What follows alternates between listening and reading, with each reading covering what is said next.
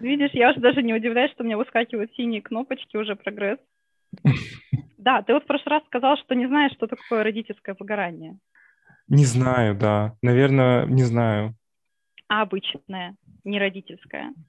Обычное знаю. Вот, кстати, скажи мне, профессиональное, нет, как эмоциональное выгорание и профессиональное выгорание вообще существуют такие два, или это одно и то же, или только одно из них существует?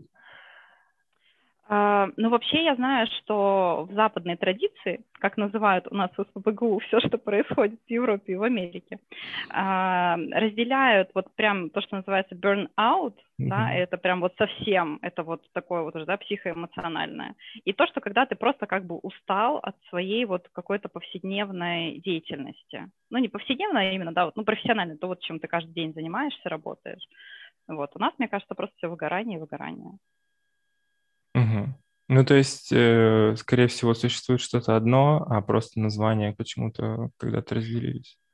А ты знаешь, мне кажется, что это просто как бы разные стадии. Ну, то есть сначала, да, когда тебе кажется, что ты просто немножко устал от своей работы, и как-то вот, да, пропадает, не знаю, желание на нее идти, да, а потом, когда ты чувствуешь, что помимо э, отсутствия желания, туда еще что-то добавляется. Поэтому вот я бы это, наверное, как какие-то разные стадии или степени, как-то так бы, наверное, воспринимала. Угу. Сначала отсутствие желания идти на работу, а потом отсутствие желания идти или ходить вообще, да, наверное. Ну да, то есть мне кажется, ты знаешь, такое, вот когда ты сначала чуточку устал просто, и думаешь, вот надо бы сходить в отпуск, а потом сходил в отпуск, и ничего не поменялось. Да, ужасно. Вот родительское это выгорание, это же как раз про это, только там не в отпуск нельзя уйти, не работу поменять. А, собственно, почему мне кажется, что это прям такое достаточно серьезное явление. А с каком возрасте дети, э, родители которых подвержены? Ну, я про всех, конечно, не могу, наверное, сказать, но мне кажется, что вот я к какому-то такому моменту приблизилась, наверное, когда вот у меня старший ребенок был вот совсем маленький, где-то, наверное, где-то месяцев, наверное, с пяти вот и до года. То есть когда вот первый какой-то вот этот вот мобилизующий стресс прошел, да, когда ты понял, что вот у тебя реально есть ребенок, с ним нужно что-то делать, да, это уже не то, чтобы там тебе кажется, что, да, ты что-то а, сможешь или не сможешь, а вот уже все реально, да, ты в поле, вот. А, а вот когда вот этот вот первый момент уже прошел, и когда ты понял, да, что а, вот это же теперь все надолго, да, и помимо каких-то радостных моментов есть еще много чего-то трудного, причем трудного физически. Потому что выгорание это же вообще вот э, что? Как, как вот ты понимаешь выгорание? Ну, в моем случае это когда, вот то, что я говорил, сначала не хочется идти на работу, да, и ты утром встаешь и думаешь, типа, блин, опять. Вот, а потом вообще как бы ты просто утром встаешь и думаешь, блин, опять, неважно, надо тебе на работу или нет.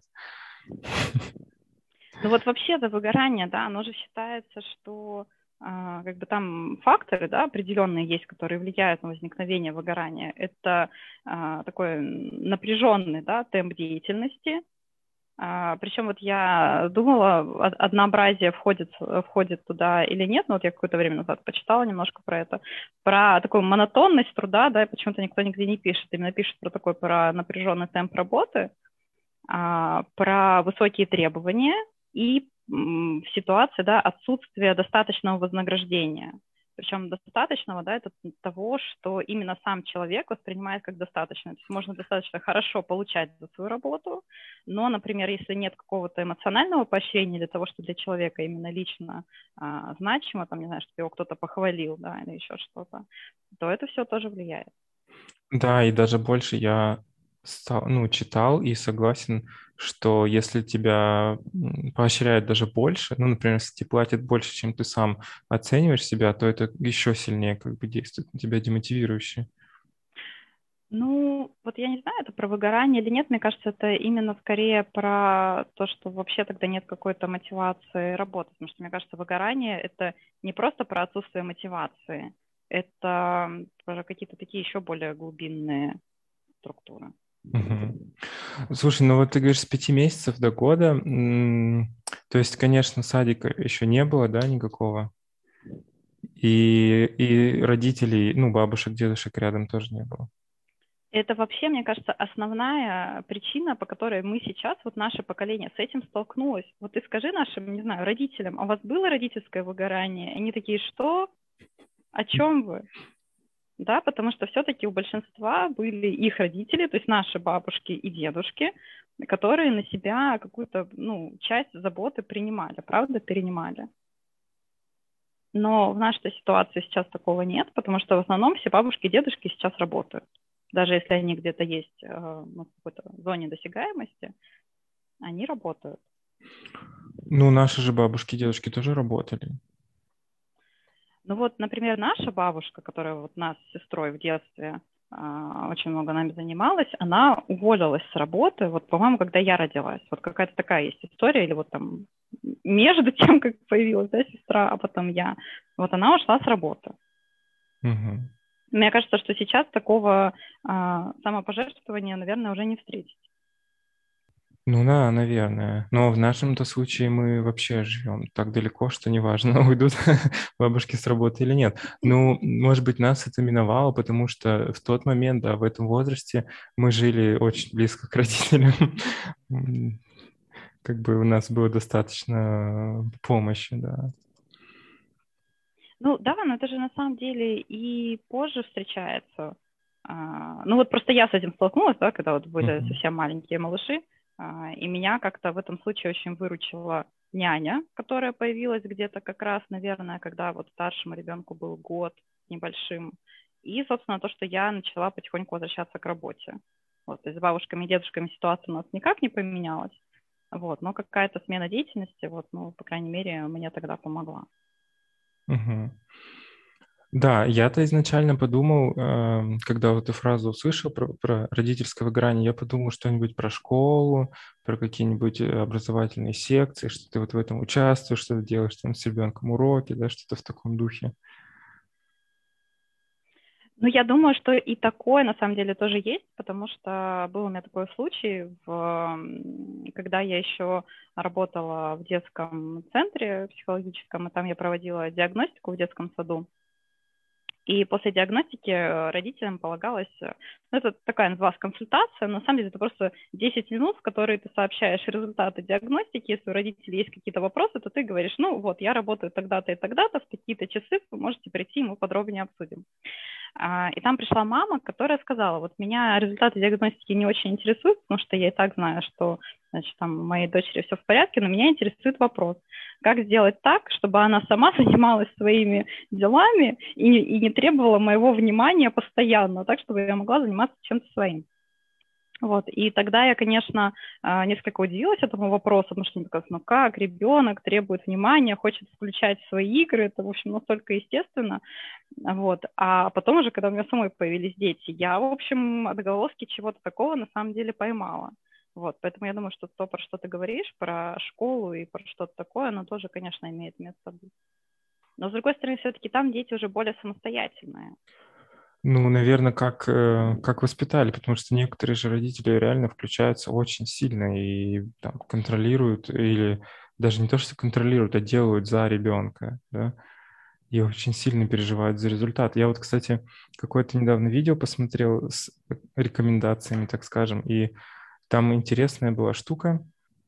Значит, там рассматривались такие кейсы, когда родители ну вот тоже говорят, ну все, не могу. Ну там уже дети еще старше, какая-нибудь средняя школа. И вот родители уже говорят, все, не могу больше сражаться, значит, за успеваемость, вообще сам ничего не делать. Если я ему не скажу, то он не сделает. И предлагалась такая схема, значит, давайте выпишем все оценки там за две недели, по-моему, ну за какой-то промежуток, да, вообще все. И просто вот какую-нибудь очень среднюю посчитаем. А потом две недели следующие вы просто как бы говорите, все, теперь это твоя ответственность ребенку, и вообще не вмешивайтесь. Две недели. Ну, как бы мир же не рухнет там за две недели. И через две недели еще раз выписываете все оценки за этот период, когда вы не участвовали. Смотрите среднюю, и выясняется, ну и вот рассказывают, что, значит, может быть несколько вариантов, да. В каком-то варианте выясняется, что средняя, например, осталась такая же. Тогда вообще зачем все эти жертвы? В каком-то она падает, ну, чаще всего она падает, ну, например, там на одну десятую. И тогда вопрос, зачем такие большие жертвы, да, если весь результат это там одна десятая среднего балла. Или можно посмотреть, э, что, например, по каким-то типам заданий или по каким-то предметам, например, она вообще выросла, да, а по каким-то другим просела, и тогда можно сказать, ага, значит, здесь ты сам, все нормально, а вот типа русский язык, литературу надо вкладываться, да, или наоборот. И, по-моему, вообще классная, классная такая методика.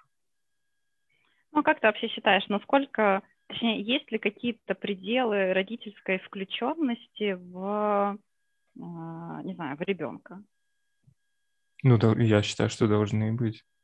И вообще с какого момента у ребенка какая-то появляется своя ответственность э, за, ну не знаю, за учебу, наверное, в детском саду еще сложно говорить, но за какое-то времяпрепровождение? С какого момента? Не знаю. Вот у вас ребенок занят чем-то 24 на 7, там, не знаю, после сада секция, после секции подготовка, еще к чему-нибудь? Ну, у него не 24 на 7, но в итоге-то довольно много, да, активностей. Ну, конечно, вместе с нами мы его... Ну, таких прям структурированных. Или там вот сегодня проснулись, пойдем кататься на велосипеде. Или вот что-то такое прям расписание. Нет, ну это секции, да. Даже больше того, в какой-то момент я что-то тоже посмотрел, так зарядился и распечатал такую табличку с днями недели. Естественно, он пока не умеет, ну, он умеет читать только простые слова, поэтому вместо слов были картинки, но он зато он теперь знает дни недели, знает их последовательность, и мы клеили картинки, значит, э, с ну, рисования, там кисточки, да. Вот в понедельник рисование, мы, значит, клеим рисование на понедельник. Я еще это все под, подкрасил разными цветами, чтобы, ну, типа, проще было различать, но я так думал. Вот, и да, у него есть расписание такое. Он с удовольствием ходит на все занятия? Наверное, да. Ну, то есть, может быть, в моменте... Вообще этим же жена занимается. В моменте, когда надо собираться... Но то, что ты видишь, с удовольствием. Когда надо собираться, конечно, это всегда проблема, да? Вот. Вот, слушай, кстати, в связи с этим у меня вопрос. Ну, не воп... ну, такой вопрос рассуждения, да, вот я а, когда-то в апреле, наверное, подумала, о, неплохо было бы добавить спорт э, в жизнь ребенка. А, и мы с ним пошли на пробное занятие на акробатику. Значит, пробное занятие, первое, вообще все отлично, буду ходить два раза в неделю, в общем, все замечательно. Потом, значит, ну, уже первое занятие по абонементу, и второе занятие уже все. Нет, не, не, хочу ни на какую акробатику, ничего, хочу там гулять, да, или дома играть. А, и вот я тогда подумала, вот что, это сейчас как бы свободное волеизъявление ребенка, и мне нужно к нему прислушаться и не вести ни на какую акробатику, не знаю, пробовать еще какие-то другие пять разных активностей. Или мне нужно настоять, потому что, ну, это просто такой, да, откат.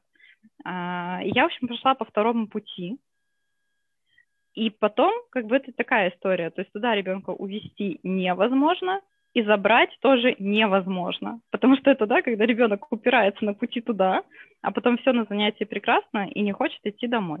И вот я пока, значит, пошла вот по вот этому второму пути, а потом в какой-то момент, когда это снова началось, я подумала, так, все, э, надо попробовать поэкспериментировать и, собственно, да, ну, в каком-то смысле пойти на поводу.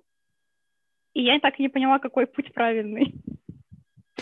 Вот тут сразу несколько, да, вещей, которые можно обсудить.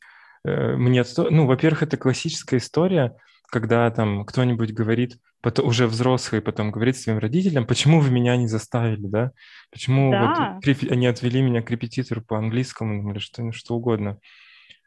Ну, мне кажется, это вообще глупость какая-то, так говорить. Ну, так думать, в смысле. Если ты уже взрослый человек, то обвинять, что тебя не заставили, ну, не знаю, по-моему, это совсем что-то такое странное. А вот ты про себя помнишь, ты хотел вообще в музыкальную школу ходить? Это ужасно. Вот было у тебя прям такое желание, прям такая вот воля, хочу нет, в музыкальную школу? Нет, и я думаю, я прям вообще уверен, мне это прям мешает жить, что нужно было ее тогда бросить. И вот это, вот это хождение туда, это прям одна из самых больших ошибок. Это, это было, знаешь, как я это себе представляю, вот это постсоветская такая поклонение бумажкам, сертификатам, да, дипломам каким-то.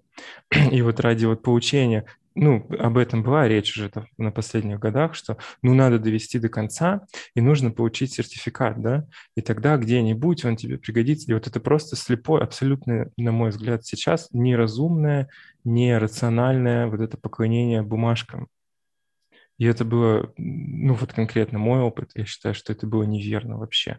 Потому что потом, ну потому что это сработало сильно во вред моему там стремлению, увлечению музыкой.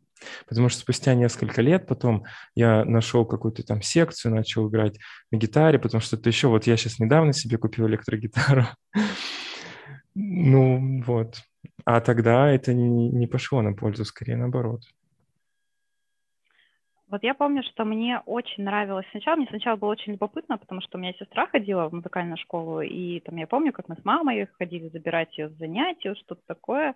И потом я помню момент, когда, значит, мы пришли, вот у нее кончился урок, и меня посадили на а, ну, как не стульчик, да, а что там рядом а, с фортепиано. И, и там, значит, э, учительница э, сыграла, нажала, сыграла, да, одну ноту и попросила меня повторить, ну, пропеть, да. И, в общем, она сделала так два раза, я два раза пропела, она сказала, ну, все, отлично, слух есть, приводите. И я уже потом, спустя много лет, поняла, что, оказывается, это был процесс зачисления меня в музыкальную школу. Скорее всего, я думаю, что, ну, я почти уверена, что меня мама спросила, хочу ли я в музыкальную школу, и, наверное, я сказала тогда да. Но я точно помню, что был какой-то момент, когда у меня, ну, не пропал интерес к музыке, но вот эти вот все нормативы и стандарты, которым нужно было, соответственно, определенное количество произведений, которые нужно было учить, определенного характера. Количество нот нужно... в минуту. Да. То, что нужно постоянно совершенствоваться, да. А я все-таки поняла, что ну, у меня нет какого-то безусловного таланта к игре. То есть мне это очень нравилось, но вот когда это нужно было уже как-то качественно наращивать, а у меня это не получалось, меня это достаточно сильно расстраивало. И я помню, что у меня тоже была какая-то такая идея о том, что э, можно же просто как бы ну бросить, уйти, и все сразу же станет легче. Но, конечно, нет. Ну почему-то нельзя было, да?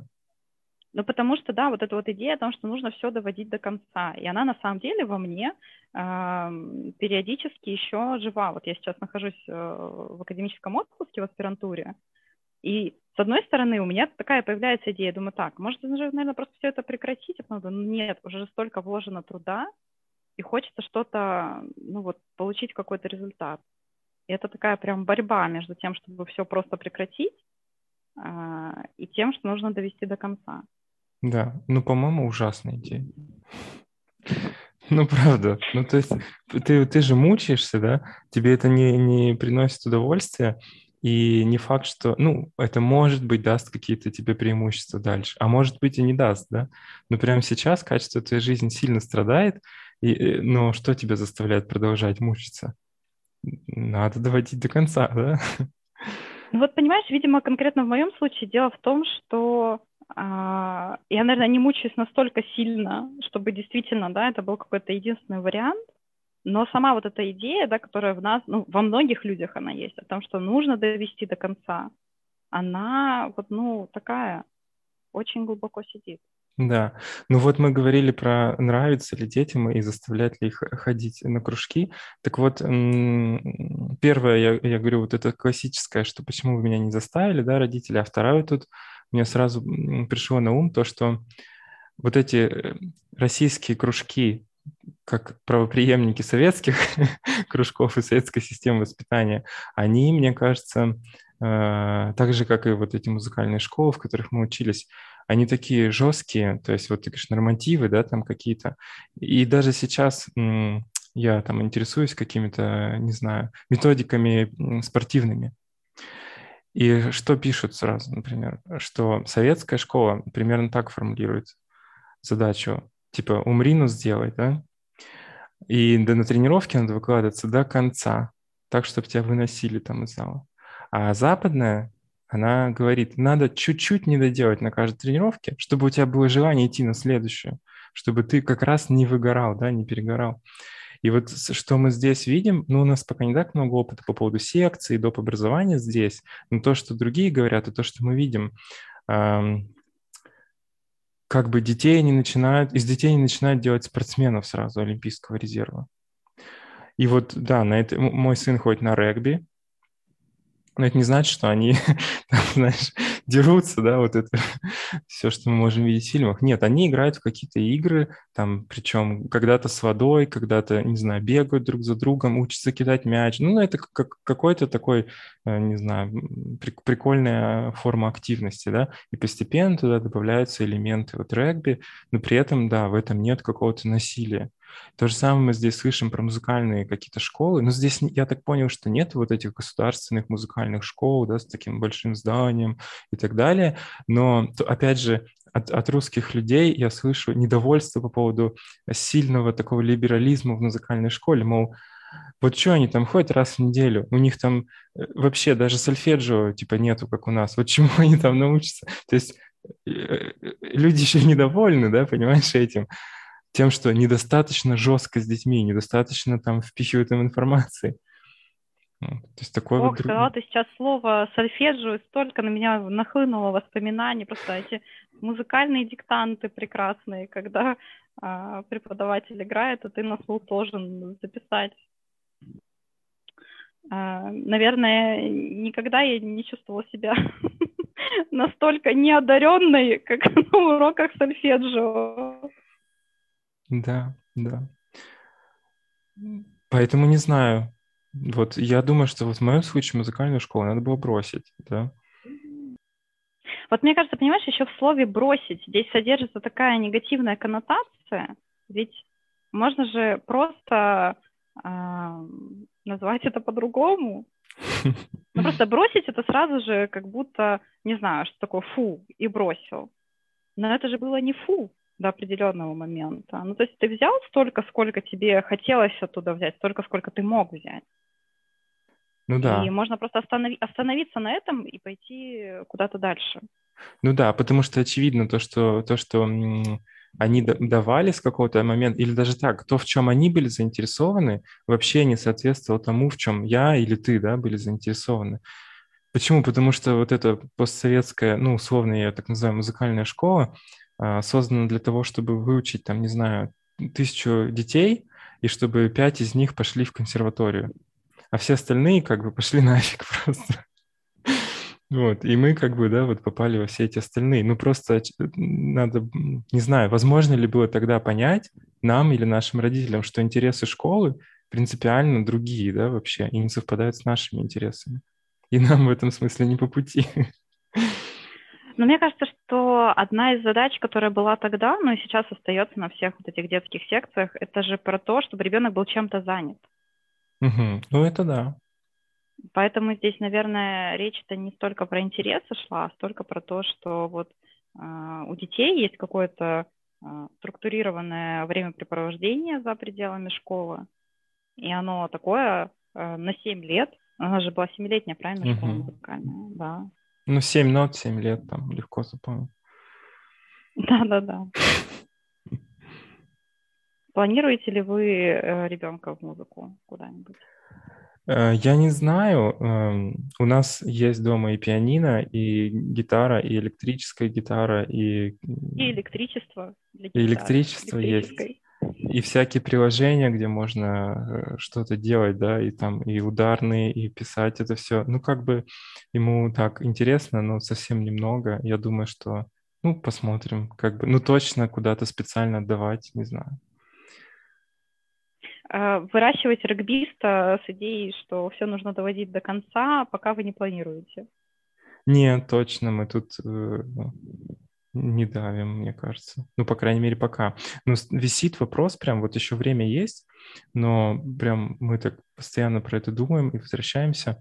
А, значит, нужно ли ну, не нужно ли идти, а что делать, если вдруг нашему ребенку не порекомендуют идти в гимназию. То есть а здесь система такая, по-моему, после пятого, что ли, или в пятом классе нужно пойти либо в гимназию, и после окончания гимназии ты можешь идти в университет либо, значит, ты идешь в реал шуле, и после окончания ты идешь работать. Ну, там... То есть после этого нет возможности поступать в университет? Она есть, но тогда тебе нужно еще дополнительно учиться где-то, сдать экзамен, и только потом ты можешь пробовать поступать в университет. То есть такая вот развилка, да, и она прям очень рано происходит. И, по-моему, это жесть. То есть вот в этом смысле нам вообще не нравится эта система образования. И как бы школа, ну, учителя могут порекомендовать кому-то идти в гимназию, да, а кому-то не порекомендовать. И с одной стороны, мы такие прогрессивные, мы обсуждаем, что, ну и мы видим здесь, что не обязательно всем идти в университет, да. Вот в России эта идея как бы так гиперболизирована, что всем надо высшее образование, в итоге все туда идут, из-за этого высшее образование становится очень плохим, обесценивается, а здесь этого нету, и в принципе классно. Ну и в принципе здесь люди Э, без высшего образования нормально живут тоже, да, в принципе.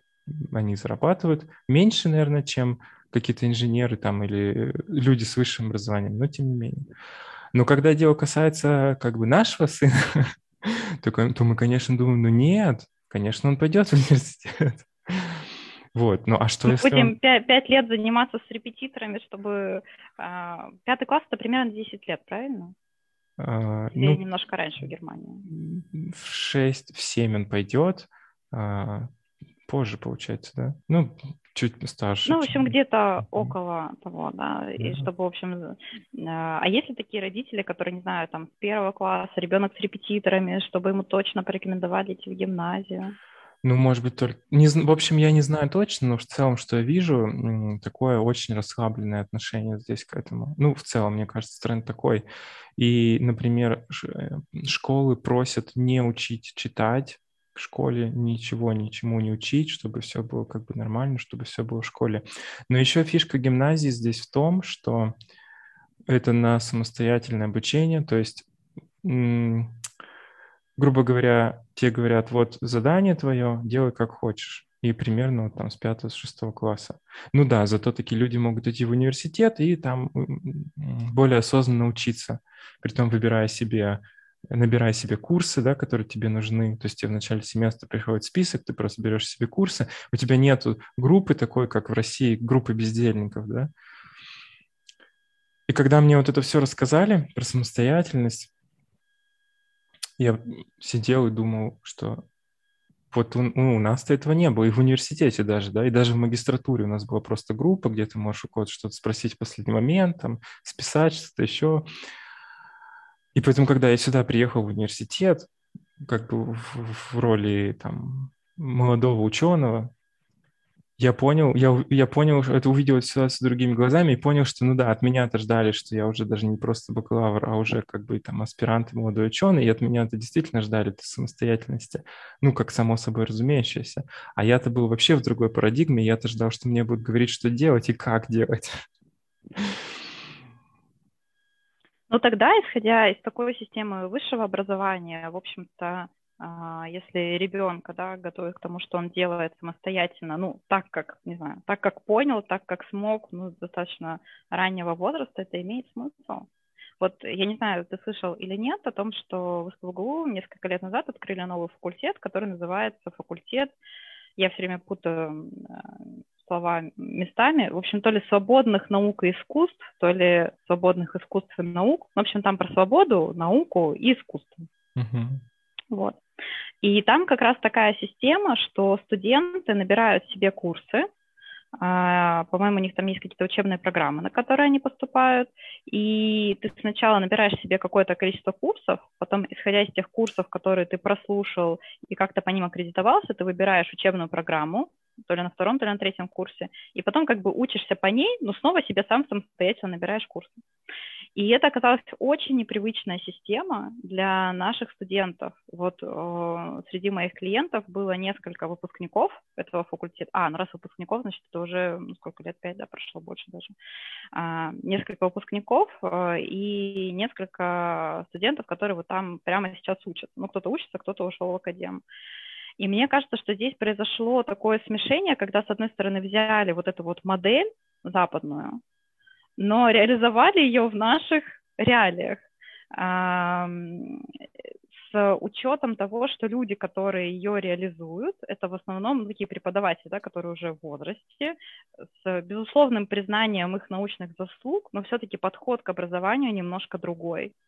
И мне кажется, что и им сложно вписаться вот в эту систему, когда а, у тебя студенты не объединенные да, какой-то одной идеей, а есть студенты, которые просто случайно взяли этот курс.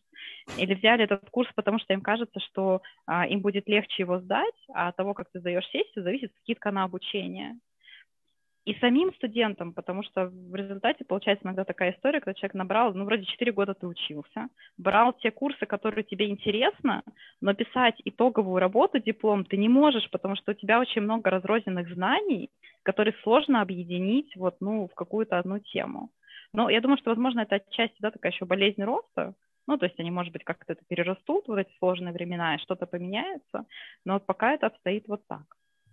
А, и в вышке же такая система тоже, что там тоже, по-моему, студенты берут, могут брать себе какие-то дополнительные курсы еще. Ну вот я так понял, что здесь это как бы само собой. И, наверное, они, да, перенимают, адаптируют это. Но здесь же еще ты можешь и то есть там есть понятие кредитов. В России как бы это тоже все есть, но оно так реализовано как бы очень хитро, что, чтобы студенты про это не знали, чтобы не захотели этим пользоваться, чтобы лишней работы не было там администрации вуза. Ну, я так подозреваю. Я, да, и, соответственно, ты можешь там в этом семестре взять чуть-чуть, потом еще в следующем семестре еще чуть-чуть, потому что, например, ты говоришь, я буду работать и по чуть-чуть учиться, а главное тебе в сумме набрать столько-то кредитов, и неважно, в принципе, за сколько семестров и за сколько лет. А, и, и поэтому я летел как-то раз в самолете, разговаривал, ну, познакомился там с какой-то, значит, девушкой, и вот она учится, учится, учится уже много лет в Германии, и говорит мне, что плохое в Германии образование мне не нравится, говорит. Вот я так и не закончил. Если бы я училась в России, я бы уже давно получила диплом. Вот так. Так вот. Ну, так в России тоже можно долго учиться, в общем-то ну, тебя, тебя ограничивают, тебе точ, точно говорят, вот у тебя сейчас сессия, тебе надо сдать вот эти экзамены, да, вот эти зачеты. Все. Если ты не сдал, то это долг, по идее, если у тебя много долгов, там тебя могут отчислить или могут грозить отчислить. А, в этом смысле. Ну, да, да, да, да. И, и ты, как бы ты в этом смысле не несешь ни за что ответственность, ты за выбор, ты ни, ничего не выбираешь. Тебе говорят, да, все. А здесь ты должен сам выбрать курсы, когда, сколько, какие, сам их сдать. И, и я думаю, вот все это связано, да, вот, вот с, э, с, музыкальными школами, со спортом в детстве, секциями, и такие вот обретают ну, а ты сам видишь какие-то минусы в такой достаточно расслабленной системе? Сам выбираешь курсы, сам выбираешь, когда ты пишешь, ну, диплом, там, да, когда защищаешь его. Ну, не знаю, я же не учился в такой системе, поэтому мне трудно сказать с этой точки зрения. Ну, хорошо, хороший ответ.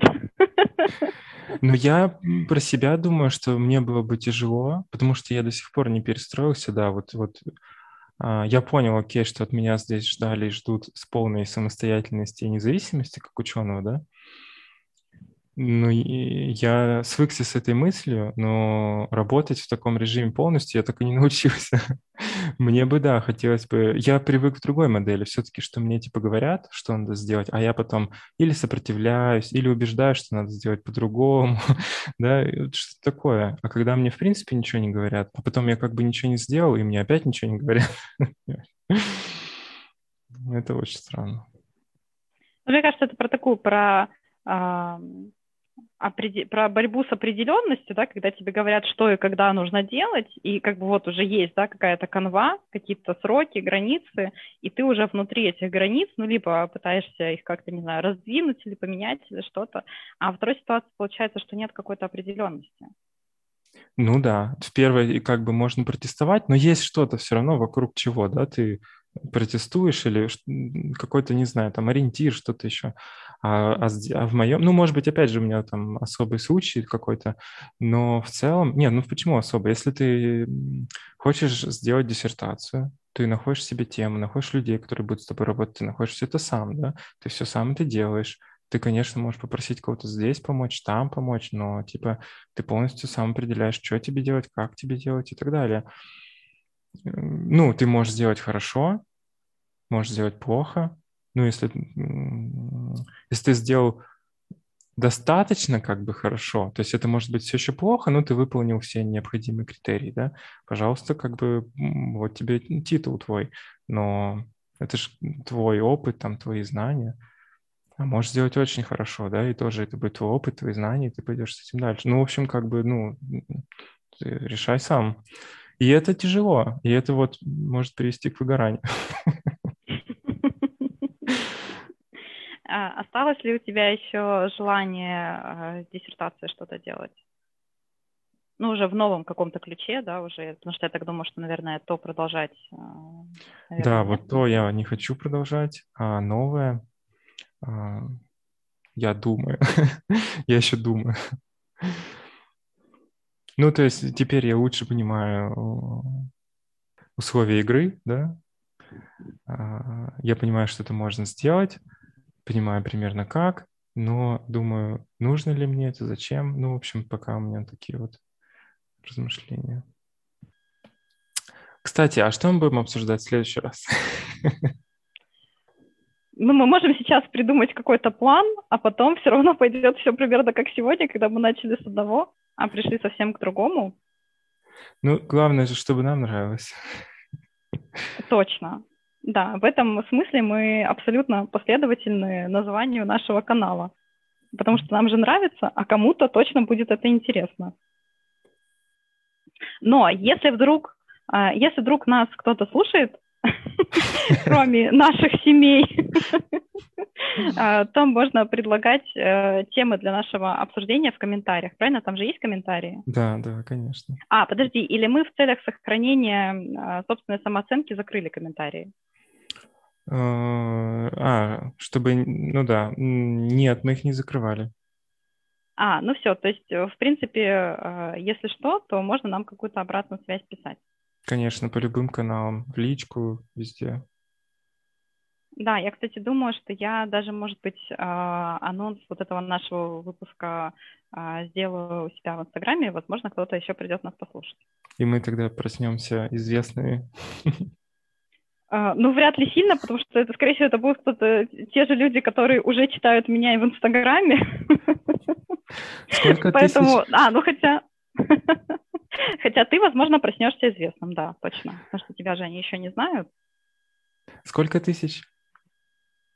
А, так, подожди, как 300 человек в тысячи перевести? Это сколько? Ноль? Ноль три, да. Ноль, ноль три тысячных. А, но вообще я очень горжусь этим числом людей, потому что а, это все, кто действительно пришли меня читать и читают. Да, это здорово, никаких, что это никаких своя, а, накрученных тысяч. Да. своя аудитория. Хотя Лучше. я не знаю, возможно, после того, как э, люди придут еще, те, которые читают, еще и придут меня послушать, может быть, решат, что уже и читать не стоит. Но посмотрим, как это будет. Ну все, проверим, давай. Сколько у тебя будет подписчиков да. после того, как ты анонсируешь этот подкаст? А, договорились. И сколько комментариев у нас появится? Вдруг будут люди, которые решат предложить нам что-нибудь для обсуждения. Хорошо, договорились. Все, отлично. Сохраним тогда интригу насчет темы следующего выпуска. Угу. Да, договорились. До встречи. Ну все, пока-пока.